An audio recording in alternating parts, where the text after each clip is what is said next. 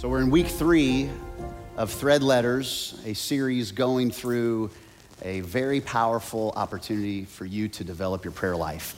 And I started a couple weeks ago with this statement, and it's a pretty bold statement. It could be even controversial to you, but it's the truth. Prayer is the key to everything you should do and be. You will not become who God is calling you to become. You will not understand the God of the universe. You cannot access the strength of that same God without prayer.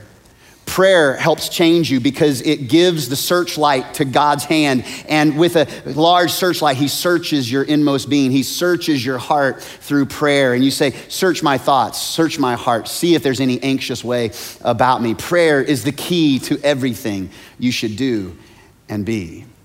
The disciples, as they followed Jesus, they, they saw him do so many things, but the one thing they asked him to show them how to do was not how do you walk on water? How do you raise the dead? How do you feed thousands with a to go box from Red Lobster? How do you do that?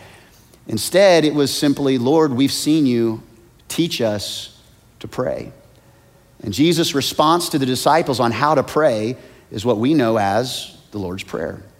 And the Lord's Prayer, uh, tucked away in the book of Matthew and in the book of Luke, uh, it, is a, it is a power packed, almost like the entire doctrine of the Bible, pressed down, shaken together into one powerful prayer. And has been our custom over these last couple of weeks. We're going to do it again. We're going to pray it out loud, all locations, even online. Here we go. Are you ready? Let's say it out loud. Let's go, guys. Our Father who art in heaven, hallowed be thy name.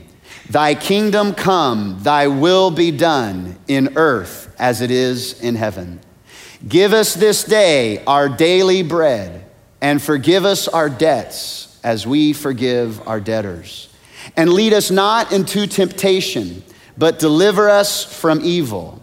For thine is the kingdom and the power and the glory forever. Amen. Now, there is power in that prayer. In fact, we said it a couple weeks ago. Every phrase is a thread that connects and compresses the fabric of biblical doctrine into one prayer. You can't really know the power of this prayer. In fact, you can quote that, Our Father, like, you know, now lay me down you know, sold. Like, like you can do, you can do that and there be no power. You can memorize this and pray it a hundred times a day and there be no power in it unless you understand the purpose behind these phrases unless you understand the God of this prayer, the Father of this prayer. The whole trajectory is, is, is measured by those first two words, our Father, that you have personal relationship. Then, hallowed be thy name. Not only is he Father, but he's Almighty God, and he's not just useful to you, he is beautiful to you. Don't see him as useful, see him as beautiful. And today, we come to the third phrase, thy kingdom come. Thy kingdom come. See, it's one thing just to pray, Thy kingdom come, Thy will be done in earth as it is in heaven. It's another thing to understand the power of His kingdom, what His kingdom, what it is and what it isn't, where you find it, how you access it, and how you pray it. And that's really what we're going to do today what it is and what it isn't, how you access it, and how do you pray, Thy kingdom come every day. So, Let's start with what it is. What it is, what it is. And here, here's what it is. What is the kingdom? How do you identify it? How can you locate it? How do you know if you're living in the kingdom or not? What it is, write it down. It is any place where Jesus is king. His kingdom is wherever Jesus is king. So, is Jesus the king of your life? Are you living in the kingdom of God? If you investigate the throne room of your heart and there on the throne is me, myself, and I, you are not living in the kingdom. Your home, whether it's the kingdom, whether your home is being built in the kingdom of God or not, is dependent upon whether Jesus is king, not whether you go to church or not. Not whether you say, Now I lay me down to sleep, I pray the Lord my soul to keep. Living in the kingdom is determined on whether or not Jesus is king in that place. Now, this is hard as Americans living in 2020 because we don't get kings. We don't understand kings. And really, the closest we have to a king isn't even close to having a king because we elect a president.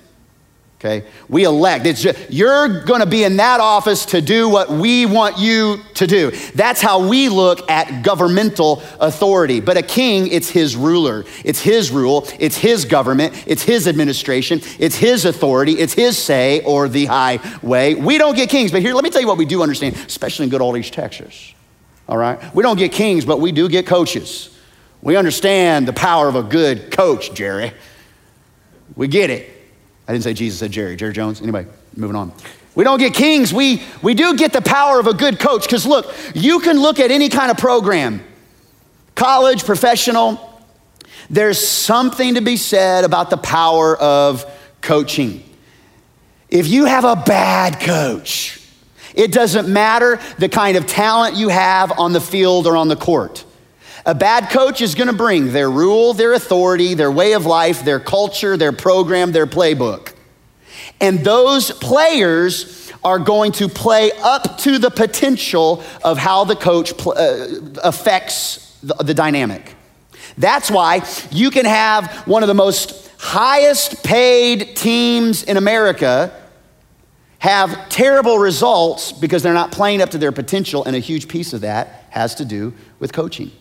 But get the right coach. Get the right coach. And he lays out the program. And it's going to be about the coach's business. And, and I, know, I, I, I know that that's how they did it then, but this is how we do it now. This is what we're doing. Run the play, okay?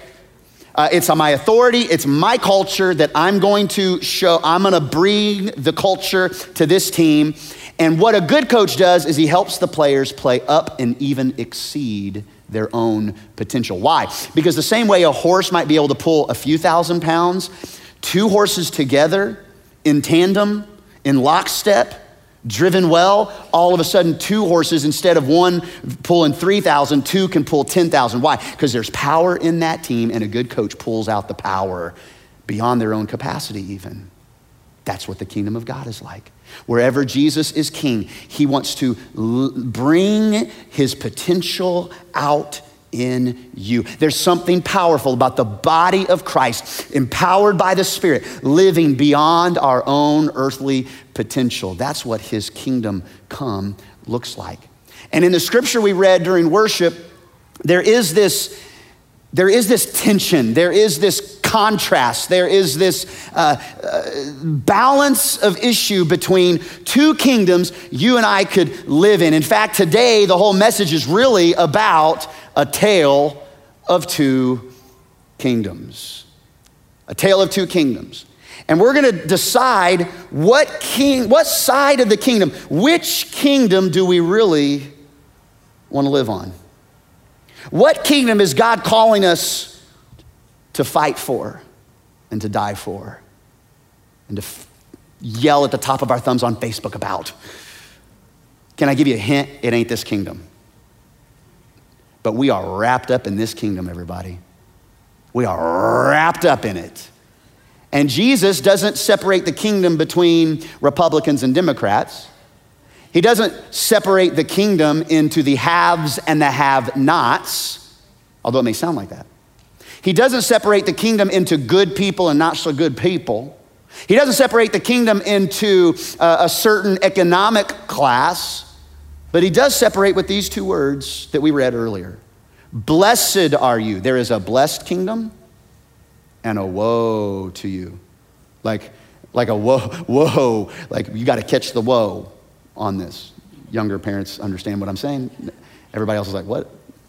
I don't know. Go TikTok or something, I guess. Blessed are you, and woe to you. Whoa, whoa, whoa, whoa, whoa, whoa, whoa, whoa. Not whoa, but a woe is not like, now, now look at this. Blessed, you would think the opposite. If, if, uh, what would you think the opposite of blessings are? Blessings, and then the opposite is Curses. Yeah, oh, good. Oh, you get a gold star today. Lufkin, I heard you too, Knack. And I see you, and you're looking beautiful today. And some of you are wondering, does he really see us? No, I don't. I'm just saying it. Blessed and cursed. Don't look at this as cursed. It's not the opposite. Okay, it's not cursed are you. It's like God saying it like this. Oh, wounded are you, and I'm, my heart goes out to you and I grieve for you. Blessed are you. But if you're living in the woe to you kingdom, oh, ugh, you're, you're not living your best life. So let's talk about these two kingdoms. Let's talk about the woe to you kingdom. The woe to you. And he, he describes this in the book of Luke and also in Matthew. He says, Woe to you who are rich and who are well fed and who laugh. Who laugh? What? Yeah. And, and woe to you when, when you're spoken well of. And my question, which probably should be your question, is this I can't have these? I can't, like, you know, have some wealth and be well fed and laugh? I can't do those things? No, no, that's not what I'm, that's, that's the wrong question. The question we should ask is not, I can't have these. The question is, do these have me?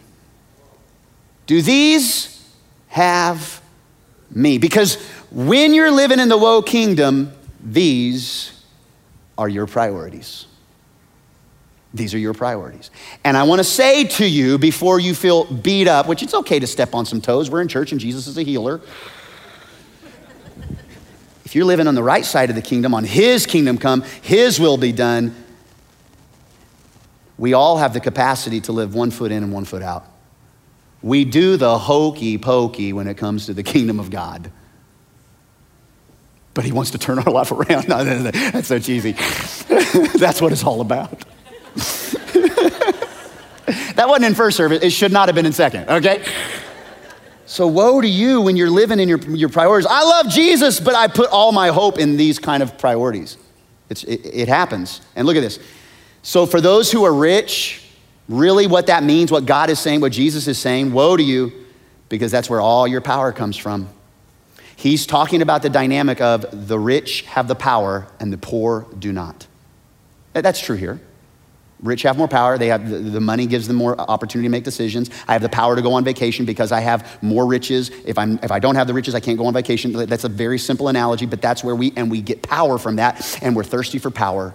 We want power. We want control. We want the goodness of that. Even since the beginning of the Garden of Eden, we're after the power, the lust of the flesh, the lust of the eye, the pride of life, power. Those who are well fed, that doesn't just mean eating good, it means material comfort. Many of us, we, we place both feet in how we view the goodness of God based on the power we have and the comfort we have. And if either one of those are challenged, we begin to challenge the goodness of God. God is good all the time because I have a job and I'm being fed. But when I lose my job and I don't know what's next, and the credit card is canceled, and my, my marriage is on the rocks, my material comfort is gone, my power is gone, how could you do this to? If God is so good, why is all this crap happening in my life? And that's woe to you. You're relying on the wrong power in the wrong kingdom. Now, look at this one. This one's weird because, especially at Timber Creek, we love to laugh around here. We love to have a good time around here. Those who laugh, what? You ought not to be laughing, Jesus says, unless you're laughing at how dumb the devil is. Only laugh, you know, outside of church. We cry in church. You're more Christian when you say, oh, woe is me. No, no, that's not what it means. Here's what the original language means when uh, woe to you who laugh. Here's what it means. In the original, woe to you who gloat. So, so basically, you see what you have, and you may not like totally gloat, but your heart does because you begin to weigh the value of other people, maybe inadvertently or advertently. Or you, you, you, you gloat on, yes, I won. I'm it. They didn't get the promotion. I did, yeah. And it has to do with success. Can I tell you that many times you may be praying for the wrong thing. God, give me that promotion. And you're mad at God because God won't give you that promotion that you think you deserve. But do you know that maybe God's saving you from the wrong kingdom? Because if you got that promotion, it would take you away from your family so much more than you thought, than, than you wanted. It would give you more money, but you would be working three out of four Sundays a month. And you wouldn't have that family time in church. And you say, but I'm successful. And yeah, if you want to build your kingdom on success, then build it on this side. But Jesus would say to you, Whoa. Woe to you. Careful. My heart goes out to you because you're, you're missing the full bodied bouquet of what the kingdom of God can really be in your life. Be careful when you're well spoken of. That's like celebrity or recognition. And when you see these things at play in all of our lives, it even sounds. Am I being recorded? Don't, don't. I am. It sounds like America. Sounds an awful like the American dream. Are you saying we ought not be about the American dream? Are you against the Constitution? No. Life, liberty, and pursuit of happiness. Get after it, bucko. But, but, those things are going to fade. This kingdom is temporary. We are losing friends and losing influence because of what the next 48 months might look, whether it be blue or red. Some people are selling their soul to the American dream. And Jesus says, Woe to you. Woe. If this is all you're after, it may be what you get, but it will not satisfy you long term. Do you see that when you coach your own life and you determine that the values of your life are going to be the power and the comfort and the success and the recognition, that automatically shifts your trajectory to make, to make everything before those things work towards those things. You know how God works everything together for the good of those that put their trust in Him? We tend to work everything for the good of whatever our kingdom on this side of heaven we want it to look like. So, who you hang with, and where you live, and who you date, and how you spend your time, and where you find your value, if you're not careful, if you're living in the wrong kingdom, you may not even know it, but you are on a trajectory to try and find these things. And even though these things may feed you for a moment, they are fleeing and they're not lasting. And Jesus himself says, Whoa, whoa. And so, if that's the way that we all can kind of, if that's the way, uh huh, uh huh, we like it, what, what, does, what does blessed are you look like? What does, the, what does the real blessed kingdom of God, what should it look like? And he gives us this list, and it's like, huh? What? Jesus? What you doing? Jesus, you, you, did you turn the water into wine again, Jesus? What you doing, Jesus? Because when Jesus says, Blessed are you, you would be writing th- different things down than what we read in Luke. Because here's what he says Blessed are you who are poor and who are hungry and thirsty and who weep now. And when people hate you, it's like, mm, mm, mm, party. Who wants those things?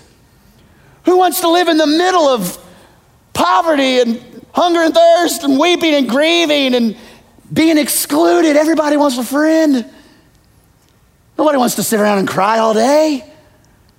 People want their needs taken care of. And he says, Blessed are those? Well, this is why you and I need to read the Word of God.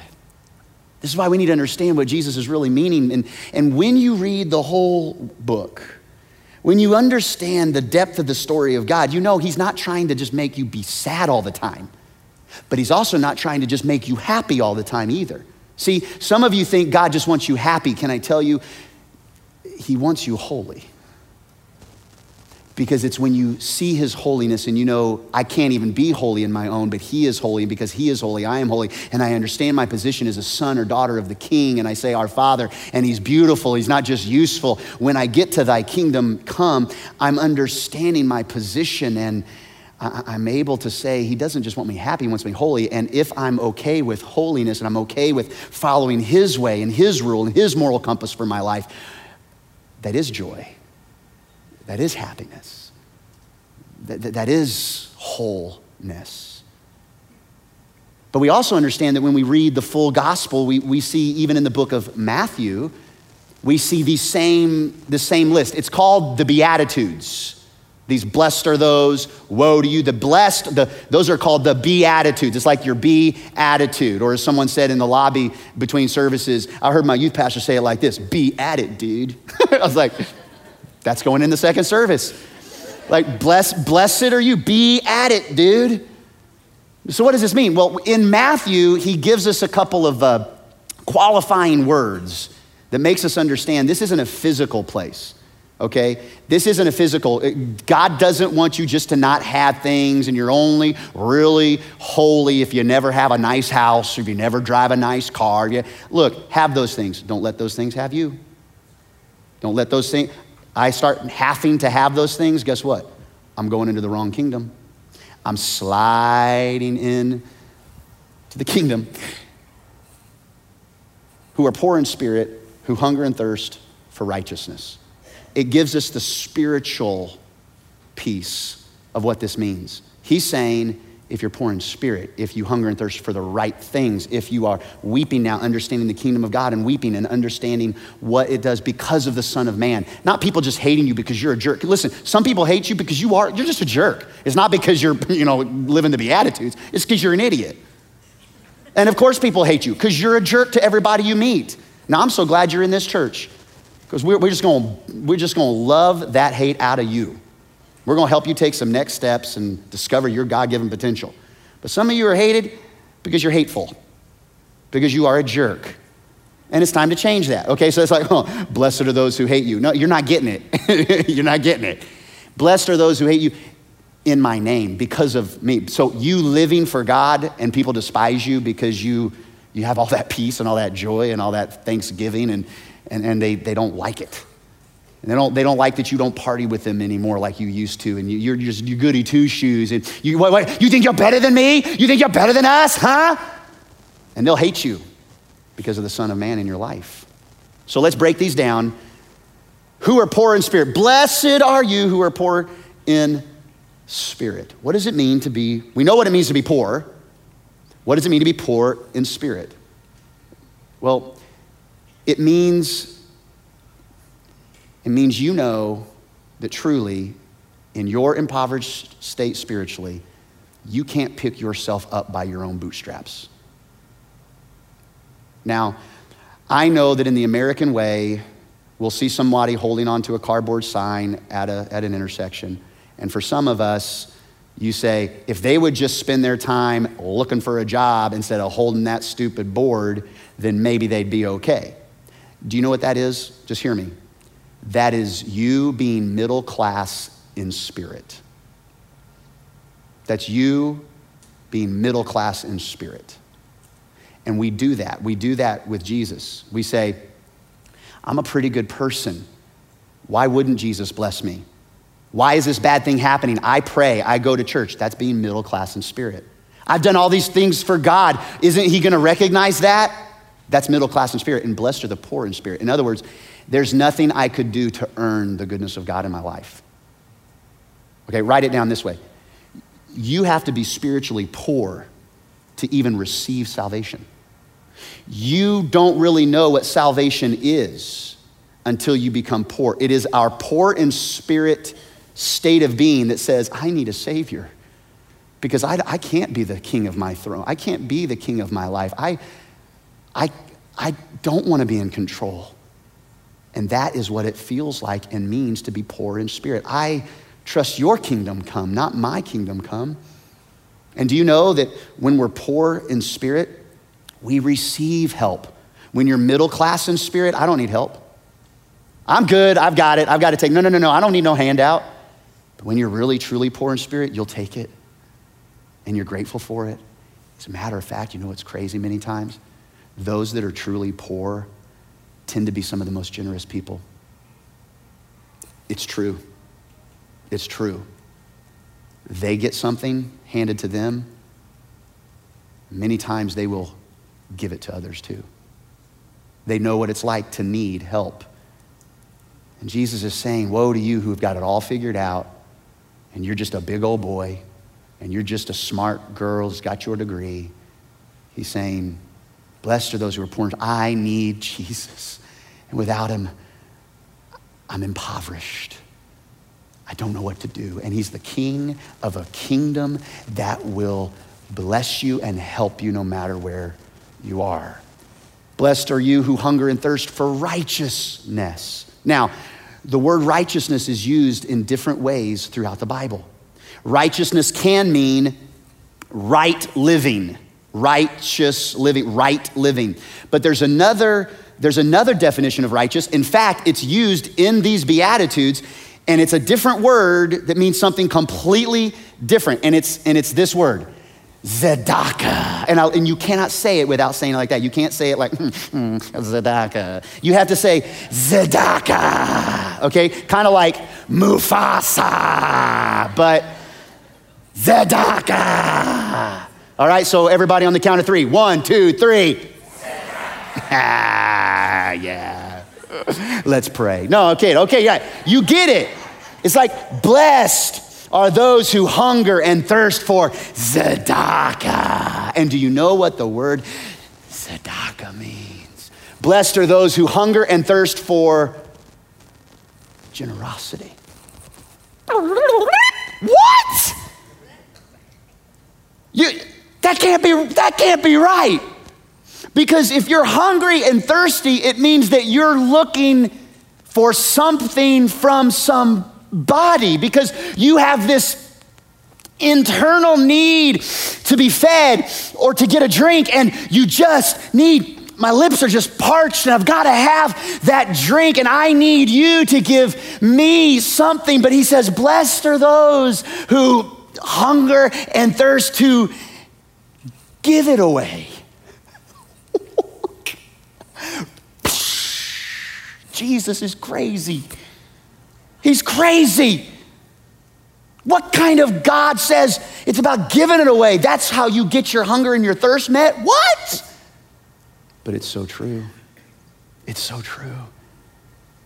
The power of this kingdom is you and I are the body of Christ. And when we situate ourselves poor in spirit, we see the needs of others. We're able to then be conduit, to be the hands and feet. Jesus says, You don't even know me. You say, Lord, Lord, you don't know me. What do you mean? Lord, we don't know you, Lord, Lord. What do you mean? He says, I was hungry and you gave me something to eat, and I was thirsty and you gave me a drink, and I was in prison and you visited me. That's tzedakah. That's generosity. Blessed are you who are generous.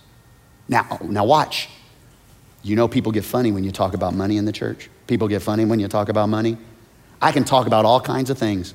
People get more funny when you're talking about money than it, I knew this church was all about my money.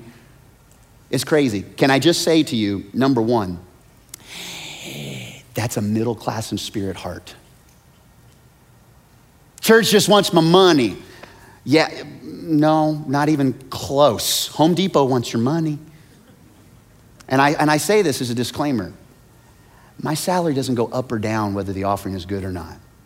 Like I have, no, there's no like hidden a, a agenda here, okay? Like I am well taken care of by a group of men who use a national average to set my salary. I don't set it, they set it, and they're very generous to my wife and I. They're very generous to my wife. She keeps most of it anyway. But you got to be careful because when you think the church just out for my money, can I just tell you, whoa, whoa. You're, you're, that's living in this kingdom. Because it's my money, it's my power, it's my recognition, it's my stuff. But living in his kingdom says, everything I have is yours, and I am a conduit, and the, the more it is blessed to give than to receive. And I just know you, I've never seen, David says, I've never seen the righteous forsaken or his seed begging for bread. Do you know what that word righteous means there? I've never, Tzedakah! I've never seen the generous forsaken. Because as you live in that kingdom and you know it's all his, that's a heart he can work with. And let me Add this one other thing. Jesus, when he's feeding the 5,000, they're all hungry. His disciples are hungry. They're tired. Jesus is tired. And, and, and, and he sees them and he has compassion on them because Jesus is living in this kingdom, because he's the king. And he says, Let's give these guys something to eat. And the disciples, they're living in this kingdom. And they're like, Where are we going to get the money to feed it? It's Sunday. Chick fil A's closed, Jesus. And he's like, You give him something to eat. And they're like, We don't got anything to give him. And he's like, Find whatever you got. And they find a little boy with some Long John Silvers. They put it in his hands, and Jesus blesses it. And everybody's fed a meal except for 12. They're not fed a meal, they're given a basket full. Why? Because he's showing them that's what it's like to live in my kingdom. I got basketfuls for you. See, so blessed are those who hunger and thirst for righteousness. You see and respond to the needs of others. There is not a political party, there is not a policy, there is not an entitlement, there is not a program that's gonna rid this earth of poverty. Jesus said the poor will always be here. Why? Because some are poor because of circumstances that they have been into, and others are poor because they have done it to themselves. And until we understand this whole kingdom mentality, there are going to be people that struggle, and the church ain't going away. Why? Not because we're a good old church, bless God, but because Jesus promised, I will build my church, and the gates of hell will not prevail. So, what's the church supposed to do? The church is supposed to be blessed with poor in spirit so that we don't, we don't stay on our high horse thinking everything's okay for just me three and let us be, but that we would see and respond to the needs of others. Because you'll never lock eyes with someone who doesn't deeply matter to God, whether they put themselves there or not. And you're trying to trust the red or the blue to take care of all those things. Do you know that there is not enough money in the world for all the greed? But it's his kingdom. And if we live in his kingdom, there is plenty for the need. If we live with greed, we'll always have need. But if we live in his kingdom, there'll be enough for the needs because he's never seen the righteous forsaken or a seed begging for bread. I'm, I'm preaching good today. I don't care what y'all say. No, no, stop. No, st- don't, don't stop. Don't, don't stop. Don't stop. Don't stop. No, get it. you may not get anything out of this message. I'm getting a lot off my chest today. Okay. Blessed are you who weep now. What? I thought getting into the kingdom of God was like all slow motion Julie Andrews runs, like in the sound of music through daisies and buttercups. But you're going to cry, and you're going to hurt, and you're going to be wounded, and you're going to suffer and things are going to be hard for you. The truth is, even when you live in this kingdom, because it's not a perfect kingdom, there's coming a time. There will be a day. But it's not today. I mean, there, there is going to be a day where even the decay of creation stops and a new heaven and a new earth unfolds. And there will be no crying, and there will be no sorrow, and there'll be no pain, and there'll be no turmoil. And there'll be reunion after reunion, and there'll be beautiful things. But that's not today. You and I will weep today. And the truth is, Jesus is showing in this kingdom, it's better than that kingdom. But some of the earth's suffering will fall on you. Some of the earth suffering, Jesus says it's going to rain on the just and the unjust. This is the problem I have with a bent prosperity gospel. I, I, believe Jesus, I don't believe Jesus has a poor gospel, but I also believe that you can take and twist a prosperity gospel and say, if I love Jesus enough, I won't ever face tough stuff. That's, a, that's twisted. Like, you know, I think Jesus loved God a lot and he suffered. And the disciples were really, really close, and they had turmoil, and they watched one another die. They watched their brother Stephen stoned to death in the street by, by a, a bunch of people that were against the way. That's not very prosperous. but yeah, it is. Because the gospel prospered in the middle of the suffering. Do you know many times your pain becomes a platform? Your pain, as C.S. Lewis said, becomes a megaphone. Where when you suffer, some of the earth's suffering gets on you and you can't explain it away. And it's okay, it's okay to say, why? Why? What's going on? But thy kingdom come understands that Jesus didn't promise perfection, but he did promise purpose in the middle of my pain. Some of the earth's sufferings will fall on you. When people hate you, guess what? The book of John says it like this John 18. Jesus says, If the world hates you, keep in mind it hated me first. Someone can't stand you and you're just trying to live for Jesus, you're in good company. Jesus knows what it feels like, and He's Jesus.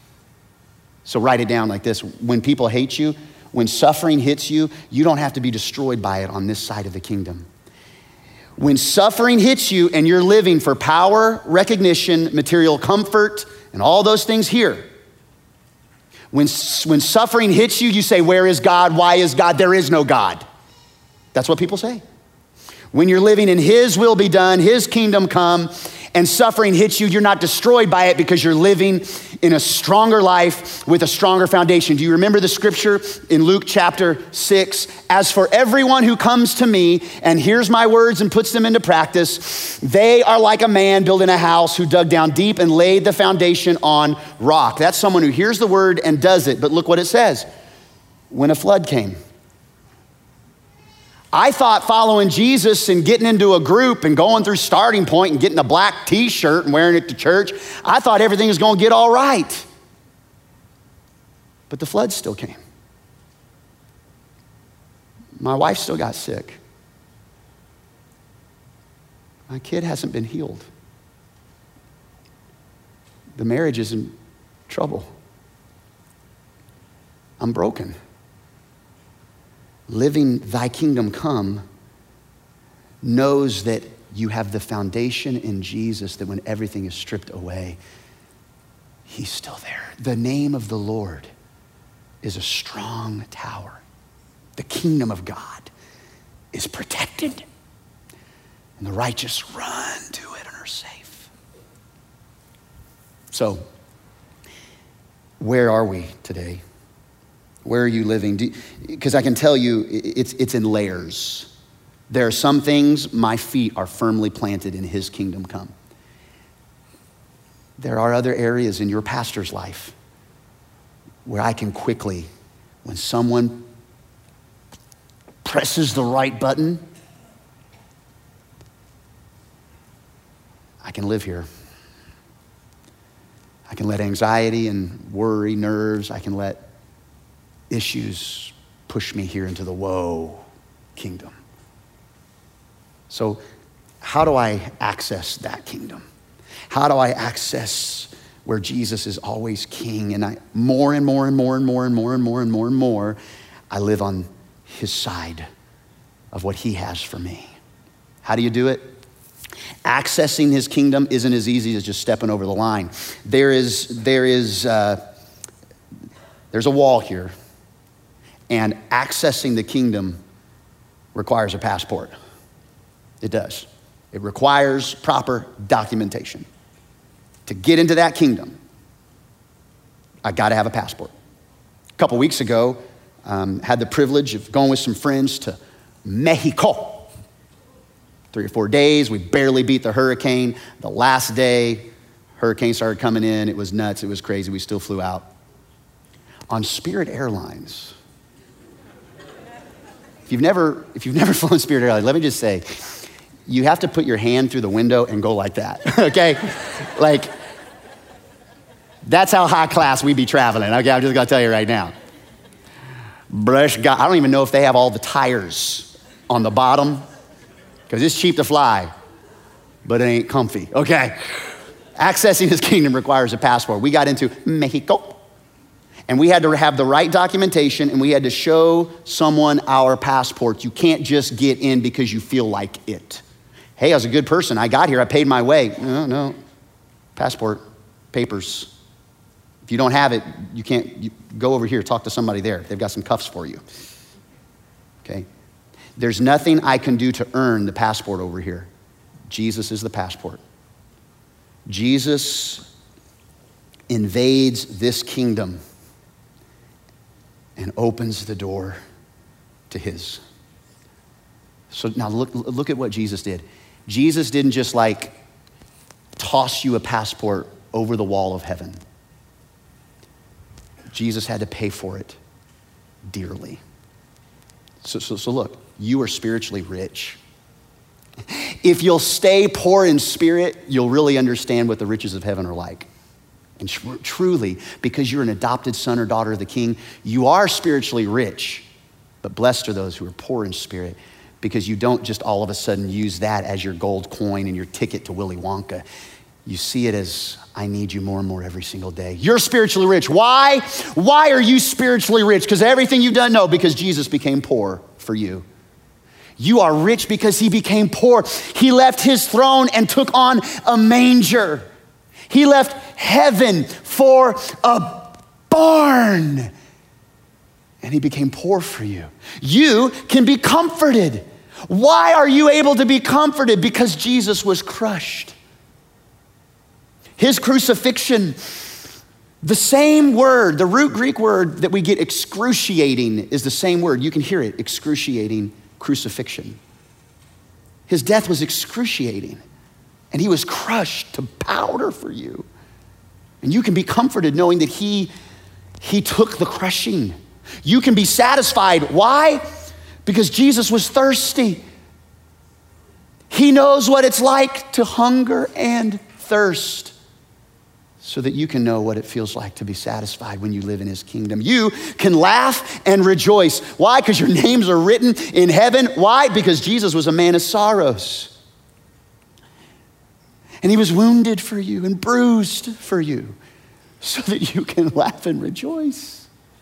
For his joy to be complete, he endured the cross for you. Guess what? You're accepted. Why? Because he was excluded. My God, my God. Why have you excluded me? That's what forsaken means.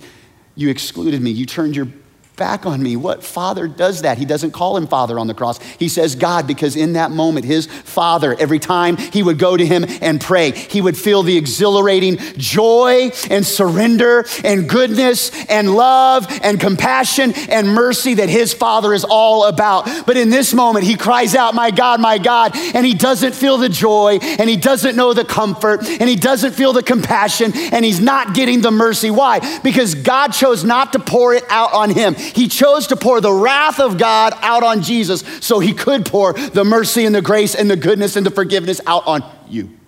That's the difference of the kingdoms.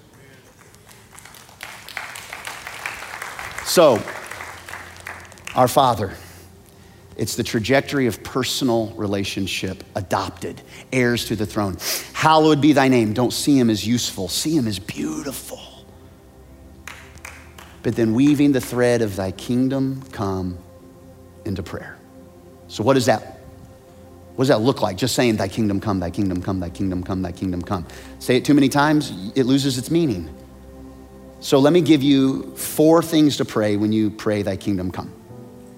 You can pray it Monday, and then Tuesday, and then Wednesday, and then Thursday. Just one each. You say, Our Father who art in heaven, hallowed be thy name thy kingdom come. This week, I encourage you, just pray to that point. You don't even have to finish the prayer.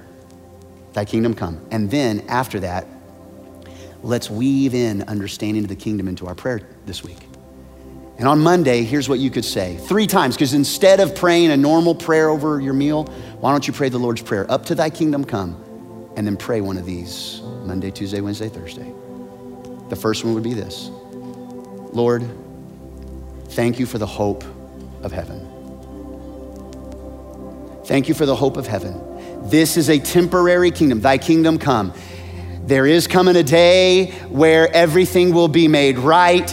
God, you're gonna do good things. I'm trusting you. This is not my eternal home. It's all temporary. Thy kingdom come. No matter who's in the White House, no matter what Congress looks like, no matter what they promise, I know that all those promises are fleeing, but every single one of your promises are yes and amen. And if you said it, I can believe it. I can build my life on it. It's like a contractor building a house on a solid foundation foundation, thy kingdom come. Lord, heaven is real and you are real. And someday, no matter what I face on this earth, everything's going to be made right. And I look to the hope of heaven. That's praying thy kingdom come. Second way, second way. Lord, Tuesday, it's Tuesday morning. Lord, I want to more and more people to know you. I don't mean know the God, uh, big man upstairs. I, I, I don't mean, you know, no God. The devil knows God. You can know the name of God, but not know him. And what you're saying is more and more, I want people to experience what it's like to live in this kingdom. And you talk to people across the cubicle and you talk to people in your family and you, you dialogue on Facebook with people that both feet are deeply planted in this kingdom. And, and you, you want more and more people just to, oh, just to, it's been paid for. If they would just taste and see, just taste and see that the Lord is good and everything they've been trying to work for, it's, just, it's not gonna fill them out. It's gonna, it's gonna be empty at some point. But Jesus is satisfied. Jesus quenches that deepest thirst. Lord, I want more and more people to know your kingdom. Lord, let your kingdom go deeper in me. Where are the areas that I still have got a foot planted on this side of woe kingdom?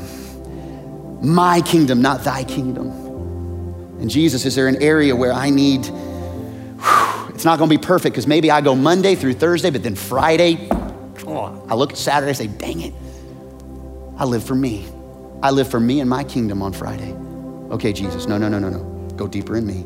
I'm stepping, I'm choosing Saturday. And some of you think you're so far gone, you just been living here for so long. Ain't nothing you could ever do, nothing you've ever done that can keep nothing so wide and so high and so deep and so big. Our God is big and strong and mighty. There's nothing He can't do, there's nothing He can't save you from, that can't pull you through, can't walk with you in. That's the God we serve, that's His kingdom. He's the perfect coach. Let your kingdom go deeper in me. Finally, the fourth prayer. When we pray, Thy kingdom come, Lord, make things right. Because when you see the kingdom, and because it's temporary and because it's just a shadow and, and the apostle paul says we, we are like people looking through a, a gla- uh, like a, a, foggy smoky mirror. We can't quite see things. Eventually everything will be revealed. Eventually the new heavens and new earth. Eventually it's heaven. Eventually everything like it's unrestrained and his kingdom has completely come. Right now it's temporary. But there's coming a day. But we still say lord make things right be dissatisfied with those areas in your life, the areas in your family, the areas in this nation that we're living for this kingdom. Make it right. Do your justice. Let justice be done because you were wounded and it isn't right. You say, I don't know if I can believe in a God that would give wrath. You don't understand the crucifixion if you don't understand a God that has wrath because his wrath was poured out there instead of onto you. You need the wrath of God, and you need Jesus. The truth is, there's still wounds and hurts. God, make it right. God, I, I, I want, I'm gonna live in my kingdom and I'm gonna say exactly what I've been wanting to say to that person. And I'm just gonna tell you how I feel, and you need to know, and I don't care what it does, and you're done out of my life. Don't ever call me again, and you're living in this kingdom because you had the power. But over here, you're praying, Lord, make it right. Make it right. My husband doesn't know you. And our marriage is a disaster. And I'm tired of just getting mad at him and just chasing that down. God, make it right. I can't do it. Make it right. That's thy kingdom come when we pray every day. Let me finish with this thought. I'm done with this. You and I are mesmerized by kings and kingdoms. We are. We are. I mean, from the Mickey Mouse Clubhouse and the Magic Kingdom and the Animal Kingdom to kingdoms of the universe. He-Man, I'm going taking it way back. To Star Wars, the Battle for the Republic, to Lord of the Rings, to the Chronicles of Narnia. We're mesmerized by kings and kingdoms. Why is that? Why, why, why are we so like, we're so thirsty for that? Because it's really the story of God when you really think about it. There is a kingdom, it was perfect. the king left, and in his absence, there's chaos. And the people are not as healthy, wealthy, or wise without the king. And in that absence, there is this enemy that would love to come in and take rule, take over, and darken the doors of the kingdom, shut the drapes, and dim the kerosene lamps, and, and his evil would pour out over that land, and everybody suffers when the wrong person's on the throne. And everybody around their dinner tables, barely surviving on the bread and the stew, they're waiting for someday that the true king would come that the true king would come and make everything right. That the true king would come and grab that impostor by the nape of the neck and throw him out and take over his throne yet again. We're mesmerized by kings and kingdoms. And you know, there's another kingdom that maybe you haven't thought about unless you have small little kiddos, or maybe you were a kiddo yourself the last time you've been thinking about this kingdom. And it's the kingdom of Humpty Dumpty. you guys remember Humpty Dumpty. The truth is, it wasn't until the book uh, Alice in Wonderland, or that story of Alice in Wonderland, that Humpty was personified as an egg. The real story is the whole rhyme, the nursery rhyme, um, Humpty Dumpty sat on a, and Humpty Dumpty had a great. And all the king's horses and all the king's men couldn't put Humpty together again. I love the personification of this with an egg, with a person, because really the whole story is about a large cannon that in the middle of a war, that cannon was known as Humpty Dumpty. And the cannon fell off the wall and all the king's horses and men couldn't put it together and they lost that battle and they were able to barricade you know push against the wall and they, and they won. They, they lost that battle. But i love the humanities piece of egg humpty. All the king's horses and all the king's men couldn't put humpty together again. The end. Let's pray goodbye. What? What nursery rhyme ends like this? I hate it. I hate it it's like so okay kids couldn't put Humpty together again. Night, night, sweet dreams. All your dreams will probably be shattered in the future. What? What? No, don't, don't, don't, don't, don't do that. Okay. So, you know what I thought? Humpty deserves an alternate ending. My man Humpty, he's not gotten a fair shake. And I know that this is what you envision your pastor doing with his work week But I have written an alternate ending to Humpty Dumpty. You're welcome, America. all the king's horses and all the king's men couldn't put Humpty together again. There Humpty was, in pain, bruised, and broken. Little did Humpty know the last word had yet been spoken. It wasn't over for Humpty. No, not at all. Because the king himself had seen Humpty fall. The king leapt from his throne and went right to the wall, to the very place Humpty was broken and all. And Humpty was embarrassed. He tried to explain why he fell the king wasn't there to rehash the past. The king came to make Humpty well.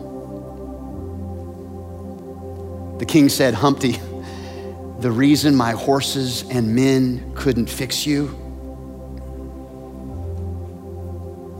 because that's my job.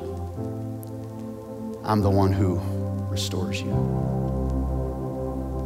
And right there in that moment, without hesitation, king healed Humpty beyond Humpty's own expectation. Now, listen to me, listen to me.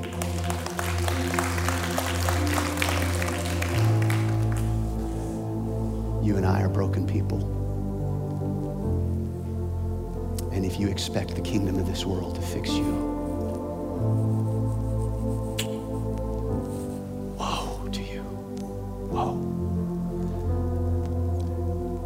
you don't have to even pick up the pieces.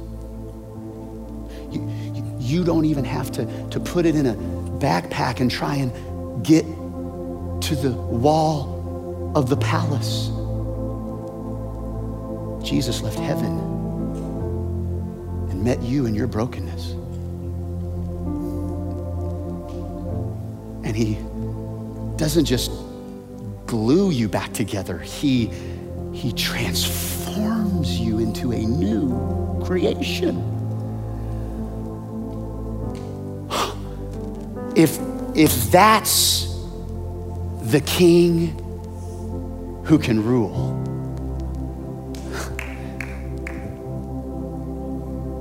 can we all say, Thy kingdom come? Would you close your eyes and pray with me, all locations? Believe Jesus is doing some surgery in some hearts right now. I believe maybe there's some, some tears that have been stirred and it's way beyond an alternate ending for Humpty because you are broken and you realize you're stuck in the wrong kingdom. But you are not abandoned. You do not have to be a prisoner in that kingdom. He who the Son sets free is free indeed. And so if you're in the sound of my voice online in Nacogdoches, there at one of our prisons, right here in Lufkin. Maybe you'd say, Jesus, I'm tired of living for that kingdom. Like there's things that I'm afraid of, and so I just go over there and I live on that side. I'm sick of it. I, I want your kingdom come, your will be done. And it's not gonna be easy, it's, it's gonna be hard, and I'm a little scared. Jesus, thank you that I don't have to be strong. You're strong for me in that, and I lean into you today, not on my own understanding. For some of you, you need to say, Jesus, I step off the throne of my heart, be my Lord and Savior and King. I am a terrible king for myself. My kingdom has tarnished, my kingdom has crumbled underneath my rule, and I give you authority. I give you the throne. Be my Lord and Savior and be my King. For those of you that are in the room and you say, I've been living for my kingdom, I don't, I don't want to be, but I, I, I find myself doing that, but I want his kingdom come. If that's you, just put a hand up in the air. Let me pray for you. Right there in Nacogdoches, let me pray for you. I've got my hand raised too. Jesus, for the times that we've we have increased and you have decreased, we flip it around today. You must increase, we must decrease. Thank you for giving us the grace and the truth. The truth to know what side of the line we're going to live on, what side of the kingdom we're on and the grace that you meet us right where we are and you give us access to your kingdom. Now I pray that you would bless the people of your kingdom. Bless the hearts whose thrones are filled with the King of the King of the Kings. We ask it in Jesus' name. And everybody said, Amen.